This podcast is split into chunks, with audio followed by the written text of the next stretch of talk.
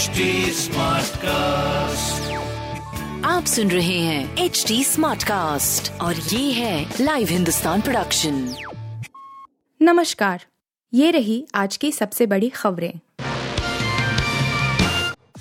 दिल्ली विधानसभा बनी सियासत का अखाड़ा दिल्ली में भ्रष्टाचार के मुद्दे पर आप सरकार और विपक्षी दल भाजपा के बीच सियासी संग्राम और तेज हो गया है। सड़क से सदन तक पहुँची यह लड़ाई सोमवार को धरने तक पहुँच गई।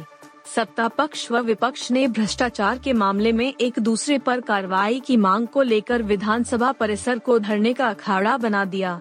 दोनों पक्षों के विधायकों ने रात में धरना शुरू कर दिया। धरने पर बैठे आप विधायकों ने देशभक्ति गीतों के ज़रिए एक दूसरे में जोश भरा। धरने की यह सियासत सोमवार को विधानसभा के अंदर शुरू हुई। पहले विपक्ष के विधायकों ने वेल में पहुंचकर सरकार के खिलाफ धरना देने की कोशिश की। इसके बाद सत्ता पक्ष के विधायक भी उपराज्यपाल पर एक घोटाले का आरोप लगाकर सदन में धरना देने लगे। इस हंगामे के कारण सदन की कार्यवाही को चार बार स्थगित करना पड़ा। फिर शाम को दोनों पार्टियों के विधायक विधानसभा परिसर में अलग अलग स्थानों पर धरने पर बैठ गए। आप विधायकों ने एलजी के इस्तीफे की मांग को लेकर महात्मा गांधी की मूर्ति और भाजपा ने शहीद भगत सिंह, राजगुरु और सुखदेव की प्रतिमा के नीचे बैठकर पूरी रात प्रदर्शन किया। पूर्वी लद्दाख में चीनी सेना ने फिर दिखाई अकड़। एलएसी पर लंबे समय से जारी तनाव के बीच चीन ने एक और ऐसी हरकत की है जो कि आग में घी का काम कर सकती है। जानकारी के मुताबिक पूर्वी लद्दाख के डेमचोक इलाके में चीन की सेना ने एल के पास भारतीय ग्रामीणों के आने जाने पर रोक लगा दी है। पीटीआई के मुताबिक इक्कीस अगस्त को कुछ भारतीय चरवाहे ग्रामीण एल के पास गए थे। वे भारतीय सीमा में ही थे लेकिन पीएलए ने उनकी मौजूदगी पर आपत्ति जताई और उनसे वहाँ से चले जाने को कहा। चीन की सेना ने इस इलाके पर अपना दावा जताया है। रिपोर्ट के मुताबिक इस इलाके में दोनों सेनाओं के बीच कोई टकराव नहीं हुआ है बताया जाता है कि इस इलाके में अक्सर दोनों ही तरफ़ की सेनाएँ आपत्ति दर्ज करवाती हैं। यह मामला सामने आने के बाद भारतीय सैन्य अधिकारियों ने अपने चीनी समकक्ष से बातचीत की है जिस इलाके में वाक़ हुआ है, वह एल पर फ्रिक्शन पॉइंट के पास ही है और यहाँ 2020 से दोनों ही देशों की सेनाएँ तैनात हैं। भारत में सुसाइड रेट 24 सालों के रिकॉर्ड स्तर पर।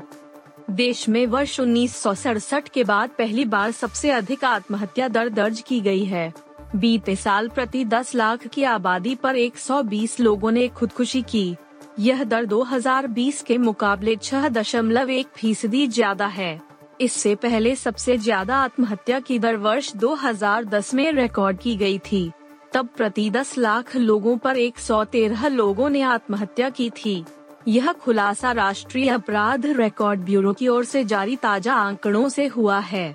ब्यूरो की रिपोर्ट के मुताबिक, न केवल आत्महत्या की दर में इजाफा हुआ, बल्कि आत्महत्या करने वालों की गिनती में भी करीब सात दशमलव दो फ़ीसदी की बढ़ोतरी हुई, जो चिंताजनक है। आंकड़े बताते हैं कि आत्महत्या करने वालों में कम आय वाले लोगों की संख्या ज़्यादा है। कुल आत्महत्या के मामलों में दो तिहाई लोग प्रतिवर्ष एक लाख रुपए से कम कमाने वाले वर्ग के थे। इसके अलावा छोटे व्यापारी तथा प्रतिदिन कमाने खाने वाले लोगों में भी आत्महत्या के मामले 2021 में बढ़े हैं। एशिया कप 2022 का तीसरा मुकाबला आज। संयुक्त अरब अमीरात यानी यूएई में खेले जा रहे एशिया कप 2022 का तीसरा मुकाबला आज शारजाह के शारजाह क्रिकेट स्टेडियम में खेला जाएगा। अभी तक दोनों मैच दुबई में खेले गए थे। ये सीज़न का पहला मैच है, जो शारजाह के छोटे से मैदान पर आयोजित होगा। बांग्लादेश की टीम के सामने अफ़गानिस्तान की चुनौती होगी। अफगान टीम ने श्रीलंका के खिलाफ बड़ी जीत हासिल की थी। ऐसे में ये मैच रोमांचक होने वाला है। बांग्लादेश की टीम अपने अभियान की शुरुआत करेगी, जबकि अफ़गानिस्तान की टीम का हौसला सातवें आसमान पर होगा।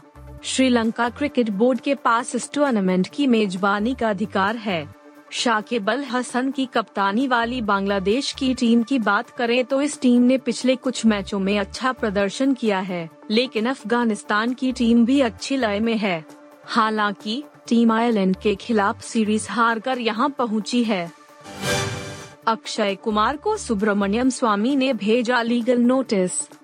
अक्षय कुमार की अपकमिंग फ़िल्म राम सेतु की पूरी टीम को तथ्यों के साथ छेड़छाड़ करने के लिए लीगल नोटिस मिला है।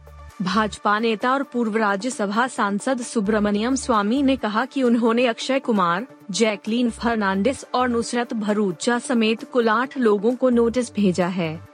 सुब्रमण्यम स्वामी ने रविवार को ये लीगल नोटिस भेजा और सोशल मीडिया के ज़रिए कहा कि हिंदी सिनेमा पर आरोप लगाया कि इस इंडस्ट्री में तथ्यों को गलत ढंग से पेश करने की आदत सी हो गई है।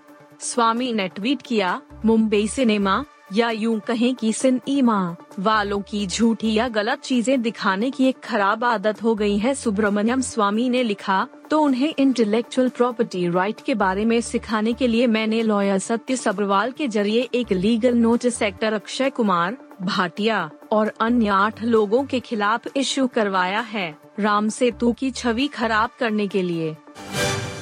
आप सुन रहे थे हिंदुस्तान का डेली न्यूज़ रैप जो एच टी स्मार्ट कास्ट की एक बीटा संस्करण का हिस्सा है।